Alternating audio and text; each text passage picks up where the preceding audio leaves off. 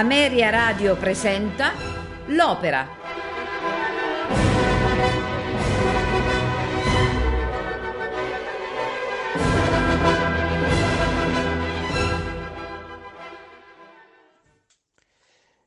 È assolutamente interessante che per ehm, celebrare il centenario di Ettore Bastianini sia stata scelta l'edizione del Ballo in Maschera del 12 aprile del 1956.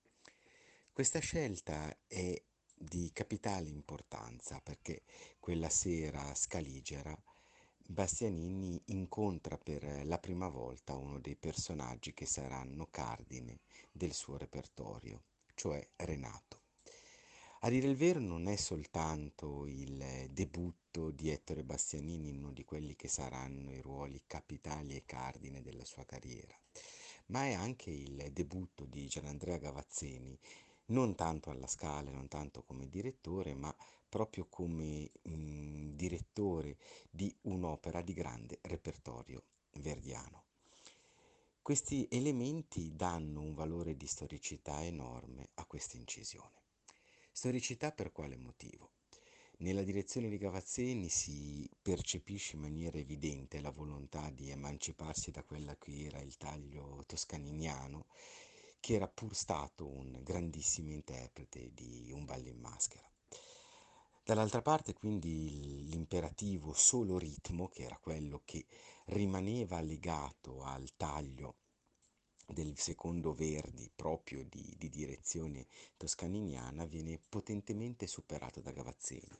Non che non manchino i momenti di grande intensità drammatica, soprattutto se pensiamo al terzetto del primo atto o ancora al finale secondo e naturalmente alla scena del, del ballo del terzo atto, ma dall'altra parte ci sono degli ampissimi ripiegamenti emotivi che erano abbastanza difficili da ritrovare in direttori coevi, come una volontà di abbandono lirico nelle grandi arie del soprano e soprattutto quello che maggiormente ci interessa, nelle ritù che diviene fin da questo primo approccio con il personaggio uno dei momenti più alti della serata, grazie proprio alla presenza, eh, alla presenza eccezionale di Ettore Bastianini.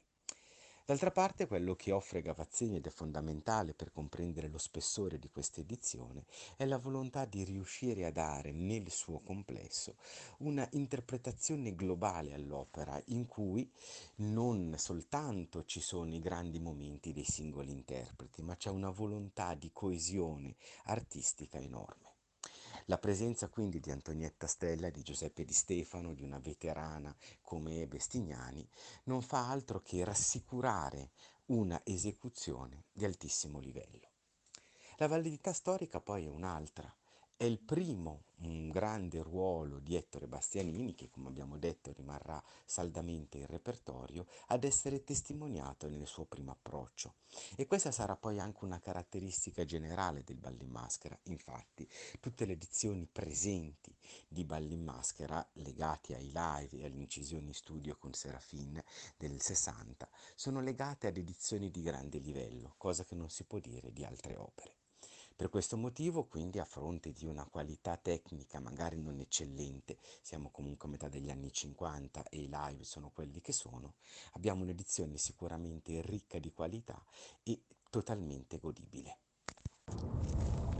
La direzione di Gavazzeni quindi è per certi versi la vera novità di questa edizione, a cui vengono poi stabilite come elementi portanti la vocalità di Antonietta Stella, di Giuseppe Di Stefano, della Stignani e evidentemente di Ettore Bastianini. Già dall'inizio del primo atto notiamo comunque un clima diverso rispetto a quello che ci saremmo aspettati da altri direttori. Il preludio infatti e il coro iniziale è caratterizzato da una lievità molto forte e anche da una mh, propensione per un ritmo più meditato che riesce a creare una meravigliosa atmosfera.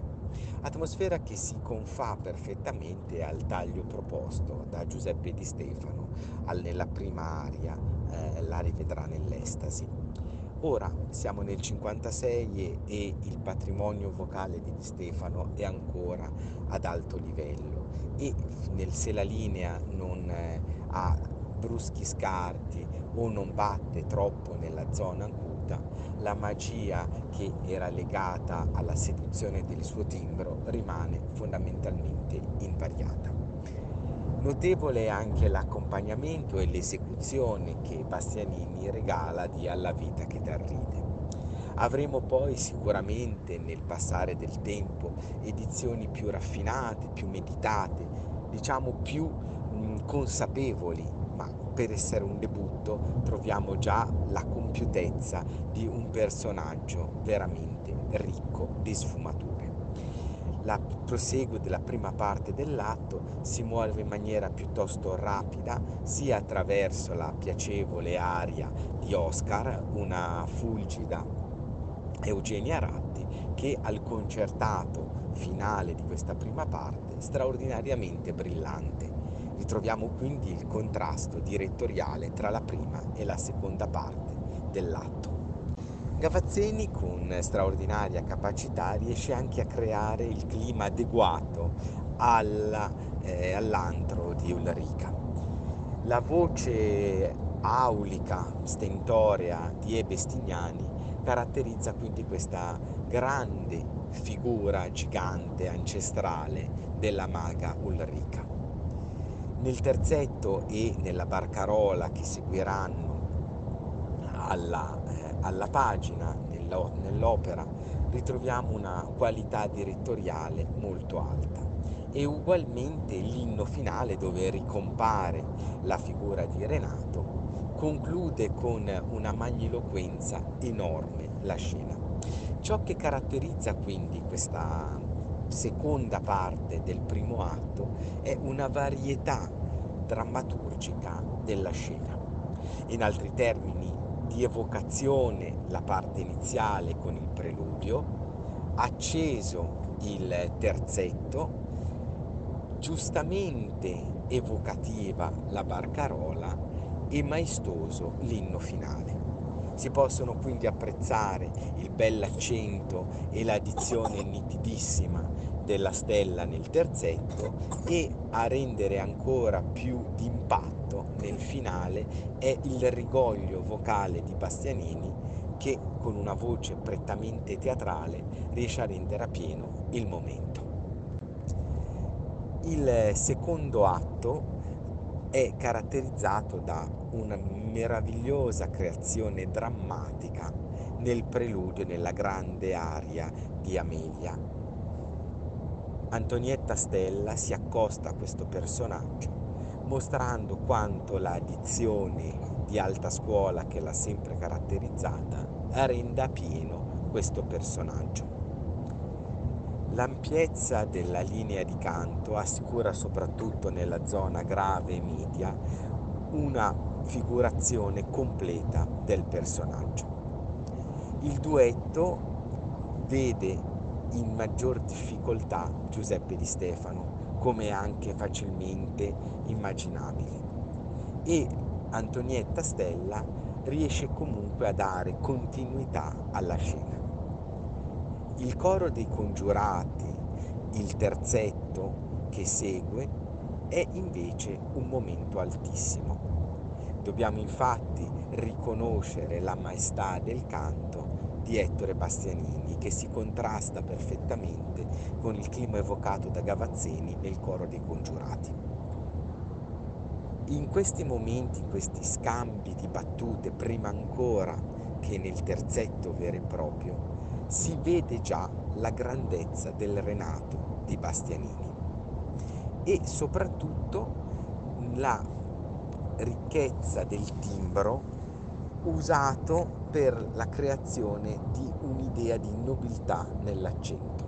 Siamo davvero di fronte a un clima di spessore drammatico che si contrasterà perfettamente con la conclusione della scena in cui lo scoprimento della dama velata per essere sua moglie, il cambiamento metateatrale, così come viene descritto dal coro stesso, dalla tragedia cangiò in commedia, viene resa quindi ancora più evidente dal contrasto profondamente drammatico della voce di Bastianini, prima preoccupato per il proprio amico e dall'altra parte invece ferito nell'orgoglio di marito. Una pagina quindi grandissima, resa proprio tale dalla capacità vocale di Bastianini, dalla tenuta e dall'accento di Antonietta Stella e dal concorso del coro del Teatro alla Scala, sempre grandissimo, guidato con una chiarezza espositiva e interpretativa da Gavazzini davvero notevole, soprattutto se contestualizzato agli anni in cui avvenne questo allestimento. La prima parte del terzo atto è sicuramente il momento principe vocale, tanto di Antonietta Stella e quanto e soprattutto per Ettore Bastianini. La creazione del clima proposta da Gavazzini è grandissima. La stella crea in Morroma prima in grazia uno dei momenti più riusciti della serata, anche perché dimostra un abbandono passionale che non sempre sarà immediatamente riconoscibile e legato alle sue figurazioni. Alzati e la parte di recitativo e poi il cantabile Eri tu è sicuramente uno dei grandi momenti di Bastianini. Considerando che questo è il suo debutto, è facile comprendere come rispetto a edizioni successive o lo stesso eri tu del 7 dicembre del 57, quindi circa un anno e mezzo dopo questo primo incontro, ma ancora un, un'incisione live del, dell'allestimento di Firenze del gennaio del 57, mostrano un Eritù sicuramente più ricco e più raffinato. Ma non per questo l'Eritu che ci è dato a sentire in questa edizione dell'aprile del 56 è sicuramente meno valido. Ritroviamo in tutto e per tutto la grandezza di quello che sarà sicuramente uno dei più grandi Renato del Novecento.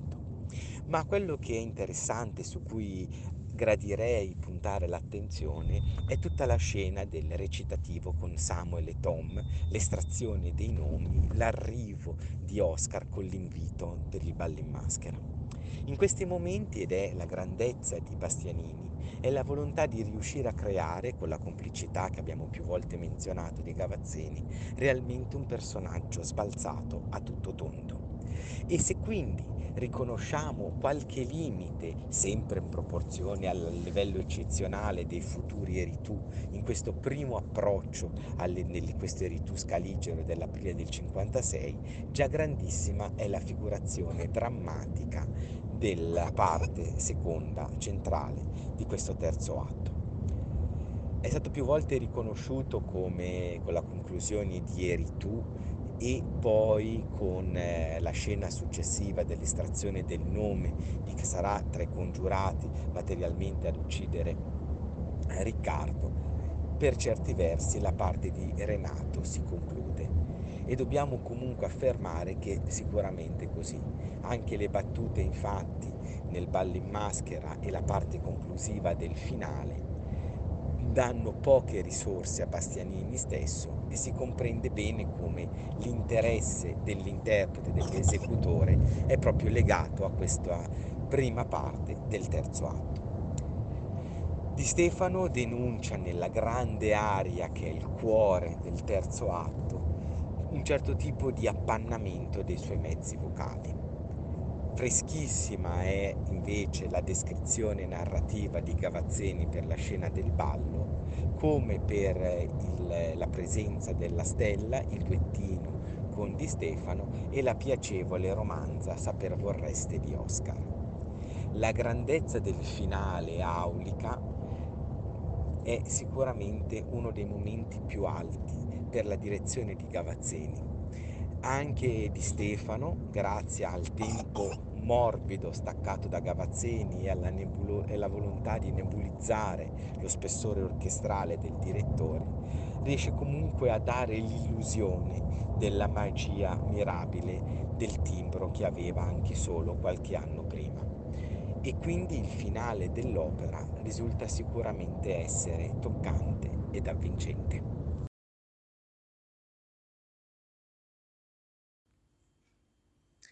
Un ballo in maschera è un'opera di Giuseppe Verdi, scritta sul libretto di Antonio Somma.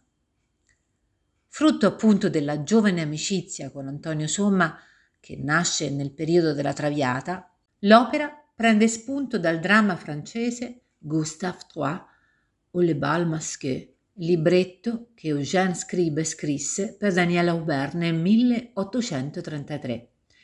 Prima di essere rappresentata la prima volta al Teatro Apollo di Roma il 17 febbraio del 1859, quest'opera dovette subire numerose modifiche dettate dalla censura, prima borbonica e poi pontificia. Fu proprio nella primavera del 1856 che Verdi iniziò a prendere contatto con Vincenzo Torelli, l'allora giornalista e segretario della direzione del San Carlo, proponendogli un soggetto del tutto nuovo, un relire di Shakespeare, cui aveva iniziato a lavorare in quel periodo insieme a Somma, ma che non concretò mai a causa dell'incertezza del maestro sulla compagnia teatrale e sullo stesso soggetto. Fu firmato comunque un contratto per la stagione teatrale del Carnevale del 56-58, dando così modo a Verdi di continuare i suoi lavori, tra cui il Simon Boccanegra per la Fenice di Venezia. Ma non fu facile trovare un altro soggetto da musicare. Entro giugno bisognava presentare un compendio dell'argomento scelto.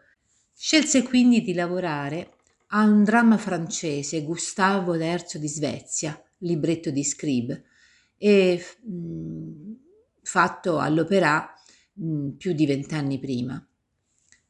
Nell'ottobre del 1857 Somma e Verdi si misero quindi al lavoro, lavorando al libretto e alla musica e rifacendosi, con opportune modifiche, al lavoro di Scribe e d'Aubert. Ma quando furono mandati i primi abbozzi, Torelli si affrettò ad avvisare il maestro che la censura avrebbe chiesto molti cambiamenti. Verdi giudicò discutibili tutte le richieste, soprattutto lo spostamento all'indietro di cinque o sei secoli dell'epoca in cui ambientarla. Eppure, a gennaio, dopo essere giunto a Napoli, riuscì con somma a presentare un libretto con un nuovo titolo, Una vendetta in domino, cambiando il re in duca di Pomerania e trasportando l'azione un secolo indietro. Ma poi con l'attentato a Napoleone III, che avvenne il 14 gennaio, ad opera di Felice Orsini, tutto il lavoro fu di nuovo giudicato inadatto.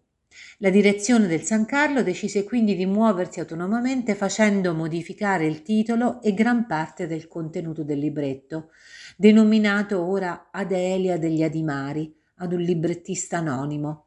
Si suppose fosse Domenico Bolognese, allora poeta ufficiale del teatro. Appresa la notizia, Verdi decise di sciogliersi dal contratto ancor prima di aver visionato il nuovo lavoro. La direzione gli fece causa ed egli rispose con una querela per danni. Il tutto si dovette risolvere in tribunale. Dopo mesi si giunse ad un accordo la direzione ritrattò le accuse e in cambio Verdi mise in scena al San Carlo una ripresa del Simon Boccanegra il 30 novembre del 58. Ma il desiderio di mettere in scena la sua opera spinse il maestro a prendere contatto con l'impresario del teatro Apollo di Roma, Vincenzo Iacovacci, il quale fu ben lieto della notizia, ma preannunciò che l'opera avrebbe dovuto subire qualche cambiamento per la censura ancora una volta. Somma esortò Verdi a lasciar perdere e a dare il libretto a Milano, dove sarebbe passato indenne in teatro, ma per il maestro bisognava dare uno schiaffo al teatro napoletano, mettendo in scena l'opera quasi sulle porte di Napoli e far vedere che anche la censura di Roma ha permesso questo libretto. E fu proprio così che l'opera passò nelle mani dei romani e riuscì ad andare in scena senza troppe variazioni il 17 febbraio del 1859, pur con qualche malcontento degli autori. Somma dovette accettare suo malgrado le disposizioni della censura, ma si rifiutò di far pubblicare il libretto col suo nome. Verdi si dovette accontentare dei membri del cast che il teatro poteva permettersi e ne rimase alquanto deluso, ad eccezione di Gaetano Fraschini e di Leone Giraldoni. Gaetano Fraschini nel ruolo di Riccardo e Leone Giraldoni nel ruolo di Renato. La prima ebbe quindi luogo il 17 febbraio del 59 al Teatro Apollo di Roma.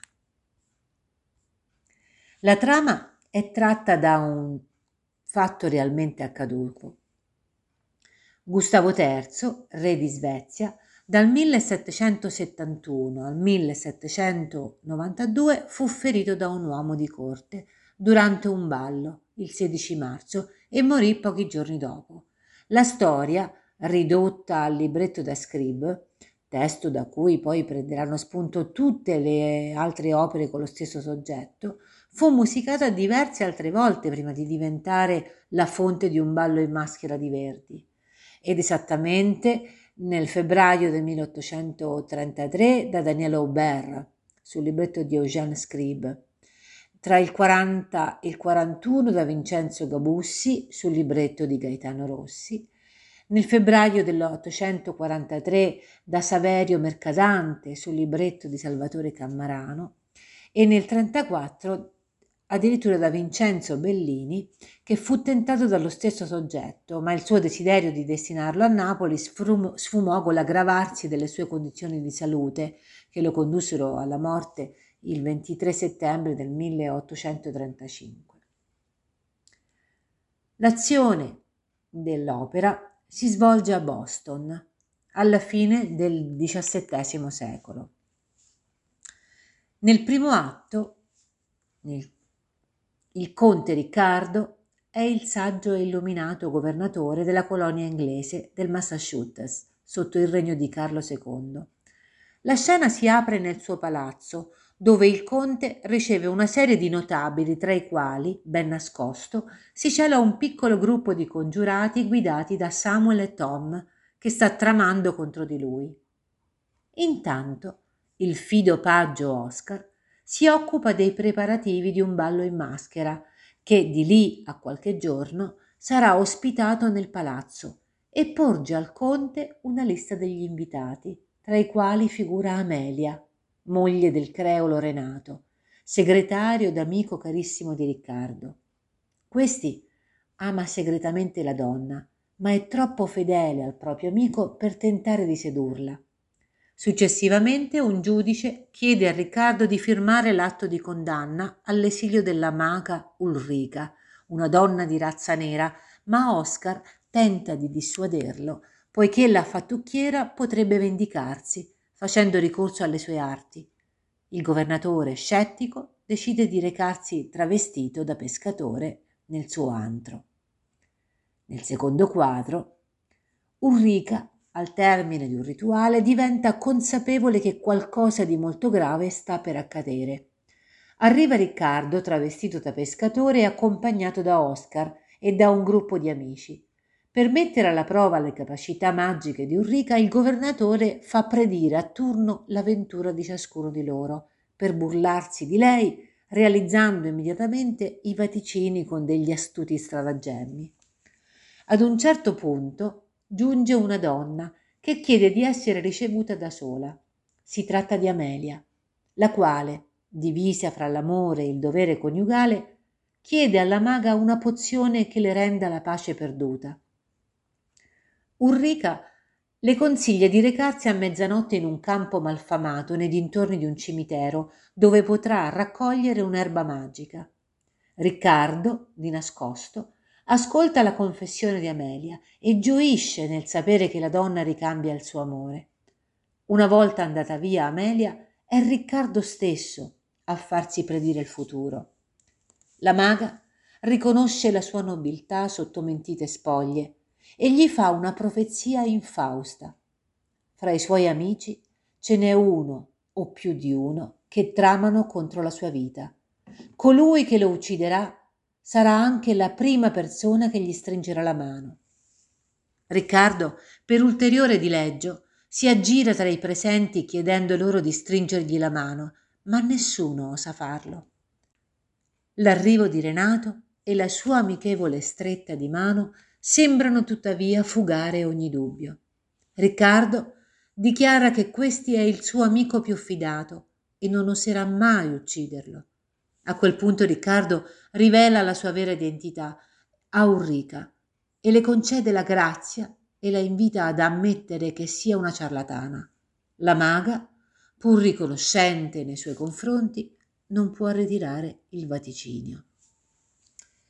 Nel secondo atto la scena si sposta nel campo malfamato nei dintorni del cimitero di Boston. Amelia si è recata di notte presso il cimitero, nel campo indicatole da Enrica, per raccogliere l'erba magica. Mentre la cerca, piange il suo amore disgraziato. Riccardo la raggiunge e durante un colloquio serrato le strappa la confessione del suo amore. La passione sta per travolgere i due innamorati, quando di lontano si vede raggiungere Renato, sulle tracce dei congiurati che stanno per tendere una guada al conte. Renato non riconosce la moglie, che si è coperta il volto con un velo, ed esorta l'amico a fuggire. Riccardo accetta, dopo aver ottenuto da Renato la solenne promessa che riaccompagnerà la donna velata fino alle porte della città, senza mai rivolgerle la parola. Sopraggiungono i congiurati che, delusi nel trovare il segretario in luogo del governatore, vorrebbero vendicarsi, uccidendo la sua misteriosa amante. Renato si oppone mettendo la mano alla spalla e ad Amelia, per evitare il duello, lascia cadere il velo. La vista della moglie lascia Renato impietrito e desta l'ilarità dei congiurati, che scherzano pesantemente sulla situazione. Renato decide di lavare quest'onda col sangue di Riccardo, così convoca i congiurati nella sua casa per allearsi con loro e favorire l'uccisione del conte. Quindi riconduce Amelia in città non prima di averla minacciata di morte. Nel terzo atto siamo nello studio del governatore di Boston. Al sorgere del nuovo giorno, Renato affronta Amelia e le dice che solo il sangue potrà lavare l'onta. La donna accetta il suo destino, ma implora Renato di poter abbracciare per l'ultima volta il loro figlio. Nel vedere quella scena straziante, Renato decide di non uccidere sua moglie, ma solo Riccardo. Poco dopo, Samuel e Tom, i congiurati, giungono a casa di Renato ancora stupefatti del cambio repentino dell'uomo che conferma di voler partecipare all'attentato. Si tira a sorte chi dovrà vibrare il colpo fatale e Amelia è costretta a estrarre il nome dell'assassino. Il prescelto è Renato. Successivamente giunge Oscar con l'invito per il ballo in maschera e Renato afferma che vi andrà insieme ad Amelia, la quale, avendo compreso le intenzioni del marito, tenterà in ogni modo di salvare il suo amato. Nel frattempo Riccardo, meditando nel suo studio sulla fedeltà di Renato, ha deciso di rinunciare ad Amelia ed intende rimpatriare Renato in Inghilterra assieme alla moglie. Mentre firma il decreto, arriva Oscar con un biglietto consegnatogli da una donna misteriosa, ove sta scritto che durante il ricevimento la sua vita sarà messa in pericolo. Riccardo decide di presenziare comunque al ballo per rivedere un'ultima volta la sua amata. Il ballo in maschera ha dunque inizio. Renato tenta di capire quale sia il travestimento di Riccardo e con uno stratagemma riesce a capire l'informazione da Oscar. Nel frattempo Riccardo viene avvicinato da Amelia, che lo implora di fuggire. Riccardo rifiuta, ma le confessa di aver firmato l'ordine per la sua partenza. Mentre si accingono all'addio, Giunge Renato e pugnala a tradimento il conte. Oscar accusa Renato del delitto, ma il conte, agonizzante, fa liberare l'amico e, fattolo avvicinare, gli confessa di aver amato Amelia, ma di averne rispettato l'onore, e gli mostra il dispaccio firmato. Mentre Renato contempla le conseguenze dell'erronea vendetta, Riccardo muore, pianto da tutti i presenti. Personaggi e interpreti. Riccardo Giuseppe Di Stefano. Renato Ettore Bastianini. Amelia Antonietta Stella. Ulrica Ebe Stignani. Oscar Eugenia Ratti. Silvano Giuseppe Morresi. Samuele Silvio Maionica. Tom Nicola Zaccaria. Un giudice Angelo Mercuriali. Un servo Erminio Benatti. Orchestra e coro del Teatro alla Scala di Milano. Direttore Gianandrea Gavazzeni.